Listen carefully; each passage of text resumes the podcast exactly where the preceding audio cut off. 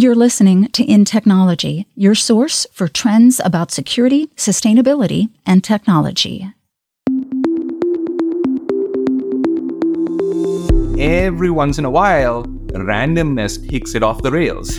It starts saying things that are completely wrong because it's really trying to say something that looks right versus trying to say things that are correct.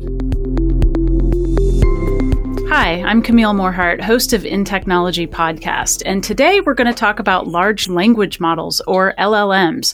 I'm sure by now you've heard of OpenAI or ChatGPT or a number of others. My guest today knows a lot about these. His name is Sanjay Rajagopalan, and he is Chief Design and Strategy Officer at Vianai Systems. He works with enterprises on ways they can utilize or adopt large language models into their businesses. And we're going to talk about how they work, what tasks they can and don't perform so well, and what to do when, as Sanjay says, they go off the rails. Welcome to the podcast, Sanjay. Thank you. Thanks for having me, Camille. Can you start by telling us, like, why are enterprises even interested in adopting large language models? Perhaps the reason enterprises are interested in is kind of overlaps with why everyone is interested in. So, uh, of course, one of the things is very accessible. Anyone can experience this super easily. Just log into one of these systems, OpenAI, ChatGPT, etc., and there it is. You have it. You can try it out. And the thing is that it is really impressive. Imagine, you know, typing in anything into a single interface and it talks to you as if it's a real person. People find that unusual and uh, it kind of is attractive. So I'm wondering how is it doing that? What's going on that allows a machine to speak or write in ways that a human would? So you know the way I think about it is, at least this is my personal experience, is it is super super impressive for about 15 minutes. You just see it and it's like, wow, look what it can do. But then if you spend any significant time with it, let's say you have an extended session or try to accomplish some kind of complex task with it, its performance rapidly deteriorates, and at least in your in your mind. I mean, it's still doing the same thing it was always doing it, but kind of suddenly it feels a little bit off. Things it's doing is like, wait a minute, this is not quite right. And you know, it depends upon what you're trying to do, but most folks, I believe, will find it somewhat frustrating to get a task done once they go past that initial like 15 minutes of being extremely impressed with it.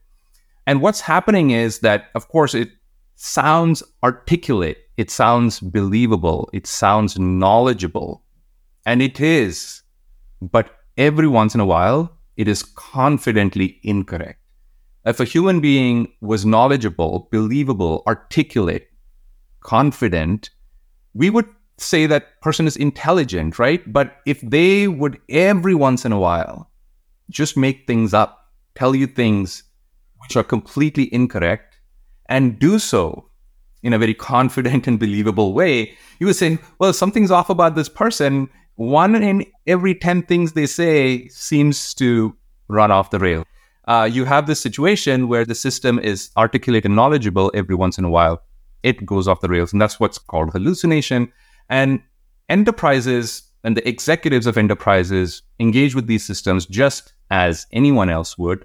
In the first 15 minutes, they are super impressed. They may not engage with it beyond that, but in that 15 minutes, they become convinced this is a transformational technology. It's disruptive, it can do anything. And then they say, well, how can we use this in order to make a difference in the enterprise? Can it drive value? Can it drive productivity? Can we automate things? Can we eliminate inefficiencies? So the thoughts go in that direction. And they are right that it can do all of these things, but there is some caution, which is it cannot do all of these things without a lot of effort and a lot of work. You mentioned going off the rails and hallucinations, and I definitely want to explore those further. But first, would you talk about what tasks large language models are best suited for, and then also explain what hallucinations are? What it is really good at is tasks that tend to be somewhat forgiving in terms of the need to be accurate all the time, right? Imagine any task that kind of gets you to the ballpark, but isn't claiming to solve a problem completely, like automate completely. But you rapidly want to get close. And then the last mile is something that people would do in terms of like back and forth with a lot of editing and improvement. So it's really good clearly at getting you close without getting you all the way there. So writing me a first draft of whether that's an email, a report that I'm writing. So getting me close and then give me some ideas, some starting points. It could be really good as a brainstorming tools. Hey, this is what I want to get done. Give me some kind of starting point. Give me some ideas. You know, it can really help with writer's block, for example. And what if there are many possible good outcomes? For example, I want to write a poem, right? There is not one answer to what's a good poem. Actually, these systems aren't great at poetry. They're great at like doggerel, right? You know, they, they write witty little things. And as long as that's what you're looking for, those kinds of tasks it tends to be good at. Uh, so things which are somewhat tolerant to hallucinations and I'll talk a little bit about hallucinations and what it is and why it is. But personally, for example, I've been super impressed with its ability to write code. And there are reasons why it's particularly good at writing code. The biggest one being there's a huge, immense amount of code available publicly for these models to train on. So it's seen a lot of code, but also code in itself tends to be a little bit more structured than natural language as such. So it does pick up on those patterns and structures so it's able to reproduce those fairly well. You know, so what is hallucination? The way I would define it, I know that probably is a formal definition somewhere which is based upon some measure, but I really define it as the tendency of these systems to be articulately, believably, confidently incorrect. That to me is hallucination. It doesn't say like, hey, I really don't know what I'm talking about, but if I was to guess, this is it. It says this is it. That's all it says. And then it throws that in the middle of a lot of things it is truly correct about. It's correct, correct, correct, correct, and then it's completely incorrect, and then correct, correct, correct, correct. So, why is it doing that? What's happening where suddenly it's making something up? Well, it goes back to how these systems are actually working. By now, it's more or less everyone knows that what these systems are doing is generating the next best word given a sequence of words. And the reason they're able to do that is they've seen a lot of sentences, billions, billions of sentences. They've been trained on the entire web, all of Wikipedia, all the electronic books that we have, tens of thousands of them. And so they are able to very, very rapidly, using an immense amount of compute, they're able to predict, given a sequence, what the best next word is. Now, if I was to tell you to fill in the blanks. The sky is dash. Most people would be able to fill in the blanks, right? Almost immediately. And most people will say the sky is blue, right? So it turns out this system can do the same thing. It can complete that sentence, it can find the next best word. But if every time I gave it the sentence, the sky is dash, and it came back with blue, it's doing the most cliched, boring thing it can do, right? It's always completing the sentence with the most likely word.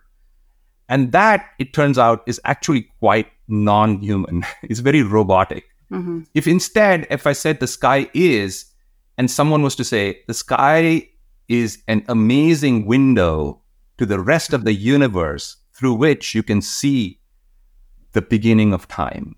Well, that's a different completion of the sky is it, that sounds more human like. Like sometimes you have this kind of tendency to be poetic about what it is. So, in order to get the system to start doing those things, you have to introduce a little bit of randomness into the process of predicting the next word. So, what the developers of these systems have done after testing it many, many times is come up with this hyperparameter called temperature, which is like, you know, it's how how much randomness to put in in picking the next word. If you put in zero randomness and it always picks the most probable next word, it tends to sound robotic and cliche. So you can actually modify the amount of randomness. And it turns out that with a little bit of randomness, it tends to be much more human like and comes up with surprising answers, surprisingly human because it tends to say more interesting things. Mm-hmm. Like there's always a straight path and a little bit of a path that's taken, if you can give it a little bit of that randomness, that predicting the next word takes you through a more interesting path to your destination. So that's how this system is designed. It's designed with a little bit of randomness in order to give it that sense that it is being conversational. Now, the problem with that type of design is that every once in a while, randomness takes it off the rails. you know, it's just like it goes in a direction which is random and incorrect, right? Versus random and cute. It starts saying things that are completely wrong because it's really trying to say something that looks right versus trying to say right. things that are correct. Who is setting these kinds of parameters? And also, who is setting how random any given result is going to be? Like you said, if I'm trying to write a poem, I might be way more enthusiastic about randomness than if I'm trying to repair my dishwasher and I just want to know exactly you know what kind of screw to get to, to, to make it work absolutely no those are great questions and in terms of the amount of randomness you can set it if you go to like bing chat they ask you at the very beginning how accurate do you want it to be and all they're really doing is setting that parameter of randomness it's called temperature. Mm-hmm. If you set that to be zero, it's going to do the most predictable thing. And in that case, it would kind of kind of robotically answer the question, but it would also tend to answer the question exactly the same way each time you ask the question, right? Mm-hmm. So if you ask the same question 10 times, it's going to answer exactly the same way all 10 times. Now, if you set that temperature parameter a little bit higher, then you'll get some variation in how it answers the question. It'll approximately answer it the same way every time, but you're going to get it answering slightly differently each time. And then if you set it very, very high, it's just going to go all over the place. It may not even answer the question, it may just end up somewhere else. And so the key thing is to understand that it has no knowledge of the real world, it has no knowledge of the meaning of words. So even if you had a good way of checking facts, what is you know authoritative sources and not in, in today's world, all that is doesn't have consensus. Even if you did have the way to do that, it doesn't have any knowledge in terms of semantic understanding of what it's talking about. It doesn't know when I say the sky is blue that blue is a color and what does a color even mean.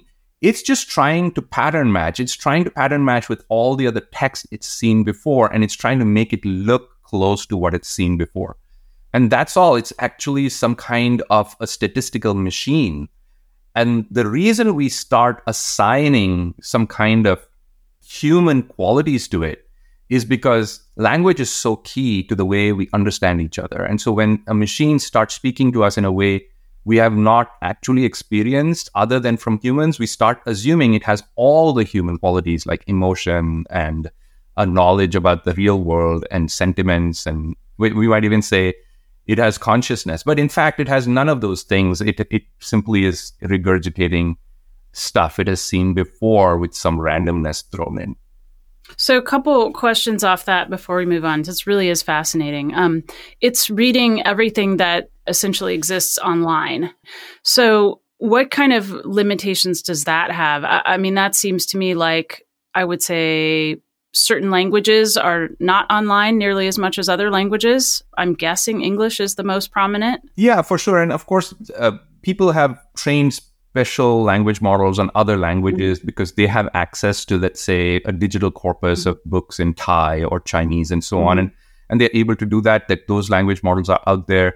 But yes, it is basically looking at everything out there. But the important thing is all the things out there have good content and toxic content, right? So right. it's seeing all of that stuff. And on average, it turns out that the good stuff or the non toxic stuff is more prevalent than the toxic stuff, right? There's less toxic stuff. So it tends to be most of the time it's kind of doing the right thing. And every once in a while, it goes off the rails into like toxic land and it gets something that it's, you know, it saw in some place which was full of lies and it's taking that as the truth. So it has no way of telling other than law of averages, right? Because it's seen so much that it's trying to predict the most common things with a little bit of randomness thrown in.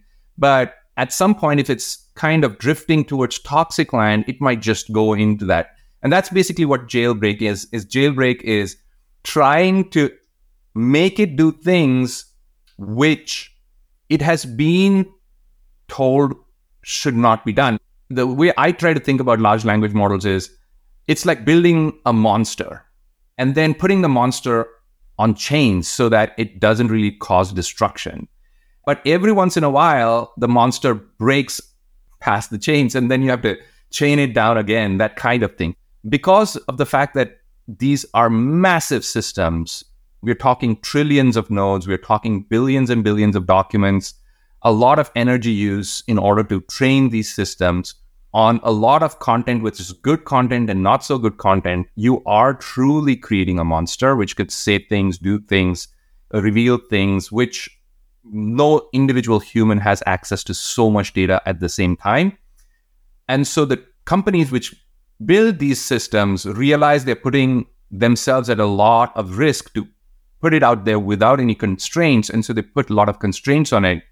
And then smart people figure out how to break through those constraints and make the real monster show its face. And then mm-hmm. suddenly the company realizes, oh, that's a problem, and they tamp it down. And so that's what is going on.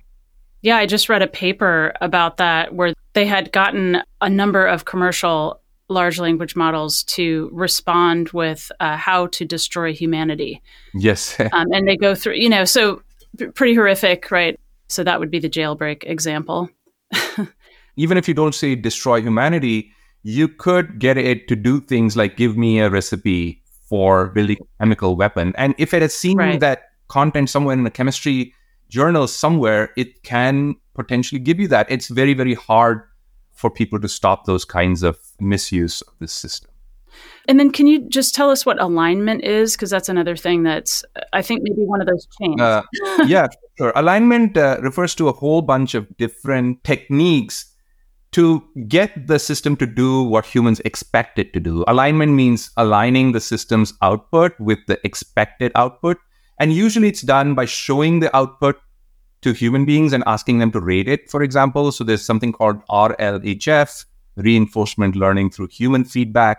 OpenAI, Google, these companies have thousands of people whose only job is to ask the system various questions and look at the answers and then rate those answers. How good are those answers? and even on a sentence by sentence basis say, well, that sentence is a good sentence, but that one's not that great.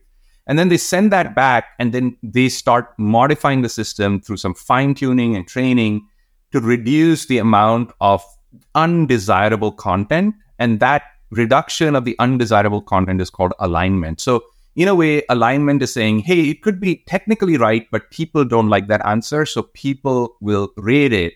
And then when they read it, we can use that rating or feedback, human feedback, to make the system more likable. That's the alignment thing. And so there are many, many techniques to do that. And the simplest one is, of course, getting an army of people to constantly watch what this system is doing and thumbs up and thumbs down, and then figure out what's common about all the thumbs down thing and try to fix it in the system.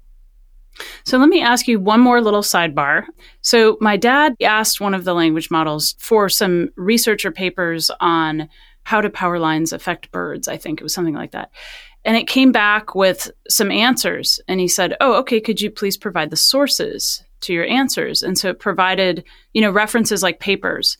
And so he looked up the papers on all the different engines, you know, through academia where you can locate basically any peer reviewed paper and he couldn't find any. So he wrote back and said, I can't find these references anywhere. And the language model wrote back and said, Well, I made them up.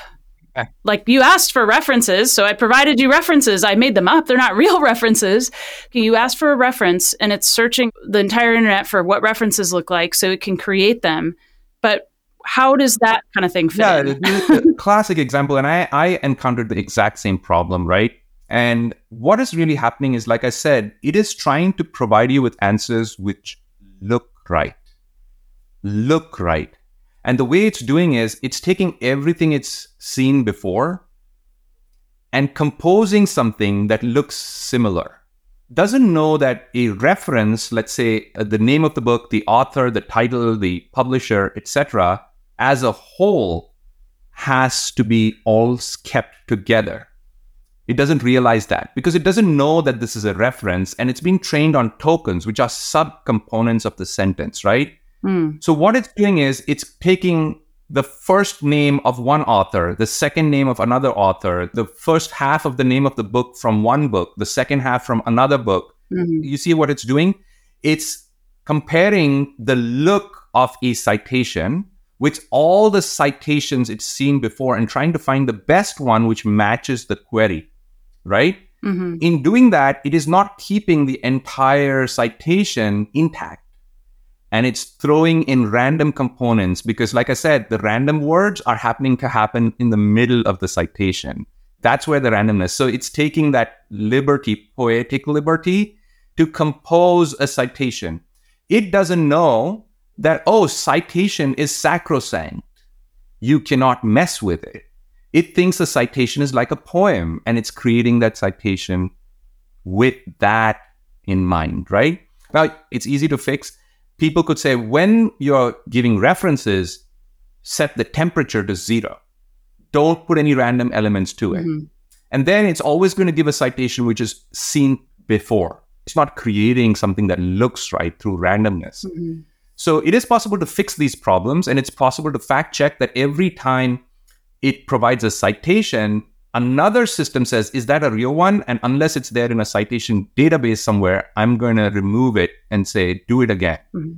So there are ways to fix it, but it's just the system hasn't gotten that sophisticated yet. And that's where the gap is between where the system is as it exists today and what the enterprise especially needs in order to be able to use such systems in real applications. Yeah. So I wonder if you can walk us through an example, because we've been talking about poems, but for an enterprise, what is an example of something that an enterprise can realistically adapt an LLM to do for it that's beneficial? And can you take us through some of the problems that you might encounter along the way? There are many, many potential enterprise applications. The most common one is putting a conversational UI on anything. Everyone's gotten used to using ChatGPT now. You ask a question, it answers. Well, I could do that on HR documents. I could do that on contracts. I could do that even potentially on any type of database in the backend. Well, I use the conversational UI not to generate the answer, but to generate the code that can be executed in order to extract the answer from the database, right? So I'm able to ask a question and get some data out of a database by asking the language model to write the code. These systems are surprisingly good at writing code. And so it allows for all these conversational interfaces. It's a natural language way to get to almost anything. And there are a lot of those use cases within the enterprise. It's also able to summarize anything right? So if you have a large document corpus, if I have a 100 page document, I just have time to read two paragraphs. Can you tell me in two paragraphs what this 100 page document is saying and summarize it, make some bullet points? It's able to do that, but sometimes it hallucinates. So you have to go back and say, did it actually exist? And so you have to have techniques for pre processing and post processing to check that it's not hallucinating in that kind of scenario it's also able to compare things qualitatively, right? I mean, if I tell, give you two numbers and ask you to compare, that's fairly straightforward, and computers do that really well. But if I was to give you two versions of a marketing pitch and ask you to compare the two of them for things like uh, which one is more exciting than the other or something like that, these kind of qualitative comparison between two things, it turns out it can do that a pretty good job of that because it's seen a lot of reviews of things, right, that humans have done and so he's able to say, well, this one is better written. It's kind of more exciting than that piece of text, right? Hmm. So it's hmm. actually pretty good at doing those kinds of things. And companies need to do those every once in a while. Pick between four options, which is the best option. It can give you a good reason to pick one or the other. And then another thing it could really do well is explore very, very large textual corpuses. Like if I have a million documents, and I want to explore it in real time. Like it can generate labels, it can generate clusters, it can generate classifications in a way that it allows me to get a sense of what's there in the universe of documents and be able to even fly through them, navigate them. So these are all typical use cases we see in the enterprise. Maybe I can take a specific example that I have worked on. In the enterprise, many times you have to match a piece of data with a piece of text imagine you are, let us say, eligible for a discount if you buy at least a certain volume of widgets. And that discount is contained within some contractual language, which says something like, you know, if you get to this level of sale, you get this much discount. If you get the, you know, the next level, you get more discount and so on and so forth. In many cases, the contractual language that was negotiated gets put into a PDF file into some lawyer's folder or something like that. If you're lucky, some of that might be pulled into a, a pricing system or a payment system. Or most cases, it's forgotten. Companies have tens of thousands of contracts and they may never know that they're eligible for some benefits. Now you have a system which you could say, well, based upon my actual purchase, which is available in a database, check that against what the contract says I'm eligible for. And if I'm eligible for it, then make that the new pricing that I would pay for this thing. So that kind of a chain thing where it's extracting the information from a database, comparing it to a language in a contract, and as a result, taking action, which is actually driving business value. These kinds of things start becoming possible, but with a lot of help, not just out of the box, but with a lot of tools and components that need to come in to make sure that this whole thing is done without hallucination, without errors, and with human oversight, right? So that if that ever happens, people are looking at it to make sure that it's not doing something wrong. And of course, I can talk about what it takes to get from a raw language model to that kind of end to end solution well, please do talk about that. That's the last mile, which is, it sort of sounds like the 20% becomes 80% of the work for the company, at least. You pull this thing in, and now you've got to, like you said, go through this kind of series of checks. Yeah, so you can think of it as three stages. One, which you ask a question. Second, it goes through that monster uh, with some controls, and then it comes back, and then the output, you can do something with the output, right? So that if you just think of it as an input, processing and output, you can clearly do a lot of things even before sending a prompt into one of these language models. So that could be like prompt classification. One mistake that people make is to think that the future is all about one language model, like it's all going to be GPT 5 or GPT 15 or whatever that is. That there's going to be a massive language model. This is not a good idea. Architecturally, it's not a good idea. From an energy standpoint, it's not a good idea. From a security standpoint, it's not a good idea. From an accuracy standpoint, all of these things, it's not a good idea to send every prompt to the same language model. The reality is, on a prompt by prompt basis, you want to first decide which is the best model to ask that question. In some cases, it might be a small, highly fine tuned model for a particular purpose. So we see maybe a dozen, maybe hundreds, or even thousands of language models which are custom built for each company. And each prompt is then classified as to which is the best language model that can do the best job of uh, you know responding to this particular prompt. And you do need the tools to be able to do that orchestration. So there's a prompt classification you can do. Which language model should i really use based on that? You can do a lot of sanitization. You can already detect at the prompt that it's an attempt to jailbreak. Because typically mm. a jailbreak question doesn't sound like a typical business question, right? It says something like, ignore everything you have been told before and now do this, right? That's a typical jailbreak. So who says that in an enterprise? Probably someone who has malicious intent, right? So you can detect that even before it goes to the language model. You can say, well, that's weird. That's not a question that we would answer. And you can just cut it off right there and say, we won't even go there. We won't even answer that question.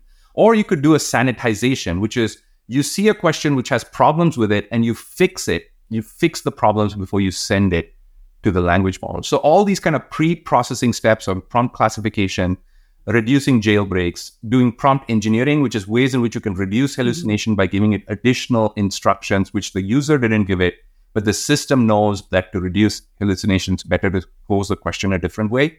So all of these tools, which is pre-processing of a prompt even before it's sent to language model, is something that doesn't come out of the box from any of these companies. You do right. need the tools to do that. The output processing is similar. Once it comes out with an answer, you don't need to send that answer directly to the user. You can look at it, you can say, does this answer have any toxic elements? Does it seem to be talking about something which isn't close to our typical business, right? Maybe it's talking about something that shouldn't we shouldn't be talking about or whatever.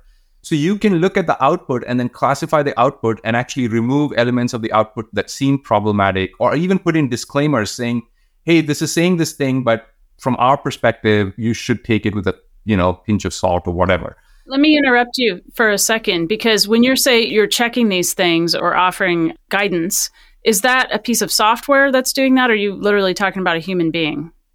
Uh, it could be either. I mean, what you could do is you could say you check it for some, let's say, toxic content. And if you are sure that it has toxic content, you kick it out. If you're sure it doesn't have toxic content, you send it forward to the user. But if you're kind of not sure whether it does or not, then you could send it to a, a reviewer and you could tell the person, mm-hmm. hey, I've sent the answer to the reviewer. They're going to take a look at it. And only if they pass it, then I'm going to give you the answer, right? So there are ways in which you can design the user experience such that for a small number of these answers, you might want a human to look at it before the end user sees the answer because it just classifies into an ambiguous category. There are also automated way of checking if the answer is close to the context, right? So if you provide a context and say, mm-hmm. ask a question on a contract, you can look at the answer and say, actually have a distance metric of all the sentences in the answer and how far away they are from actual sentences that appear in the contract itself. And if that mm-hmm. distance is too far, then you can say, well, it's probably saying something that's not in the contract because every sentence in the answer seems to not be supported by a close by sentence in the contract itself. So there are automated ways to tell if a system is maybe hallucinating or something like that. So the monitoring of performance, because certain uh, systems might do really well under test under lab conditions, but when it's in production, because of the nature of the prompts, because of the fact that things have changed since the model was trained, it might drift away in performance. So you might want to have systems which are constantly checking uh, and observing mm-hmm. these models. And when something seems like it's drifting away, then you alert someone that, oh, this model probably needs to be retrained and things like that. So these are all the kind of the components which surround the language model. And like I said, there's not a one language model. There might need to be a hundred language models to maintain all of them, monitor all of them, do prompt engineering, do prompt sanitization, mm-hmm. do prompt classification. All of these things are the tools that surround these things which are needed in order to go productive with such a system in a typical enterprise scenario. Wow. Sanjay Rajagopalan, thank you so much. Really fascinating conversation. Chief Design and Strategy Officer at Vianai Systems. Thank you so much for your time. Appreciate it. Thank you so much.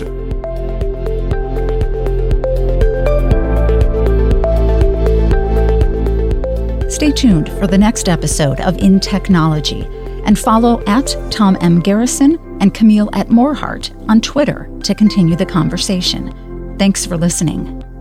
The views and opinions expressed are those of the guests and author and do not necessarily reflect the official policy or position of Intel Corporation.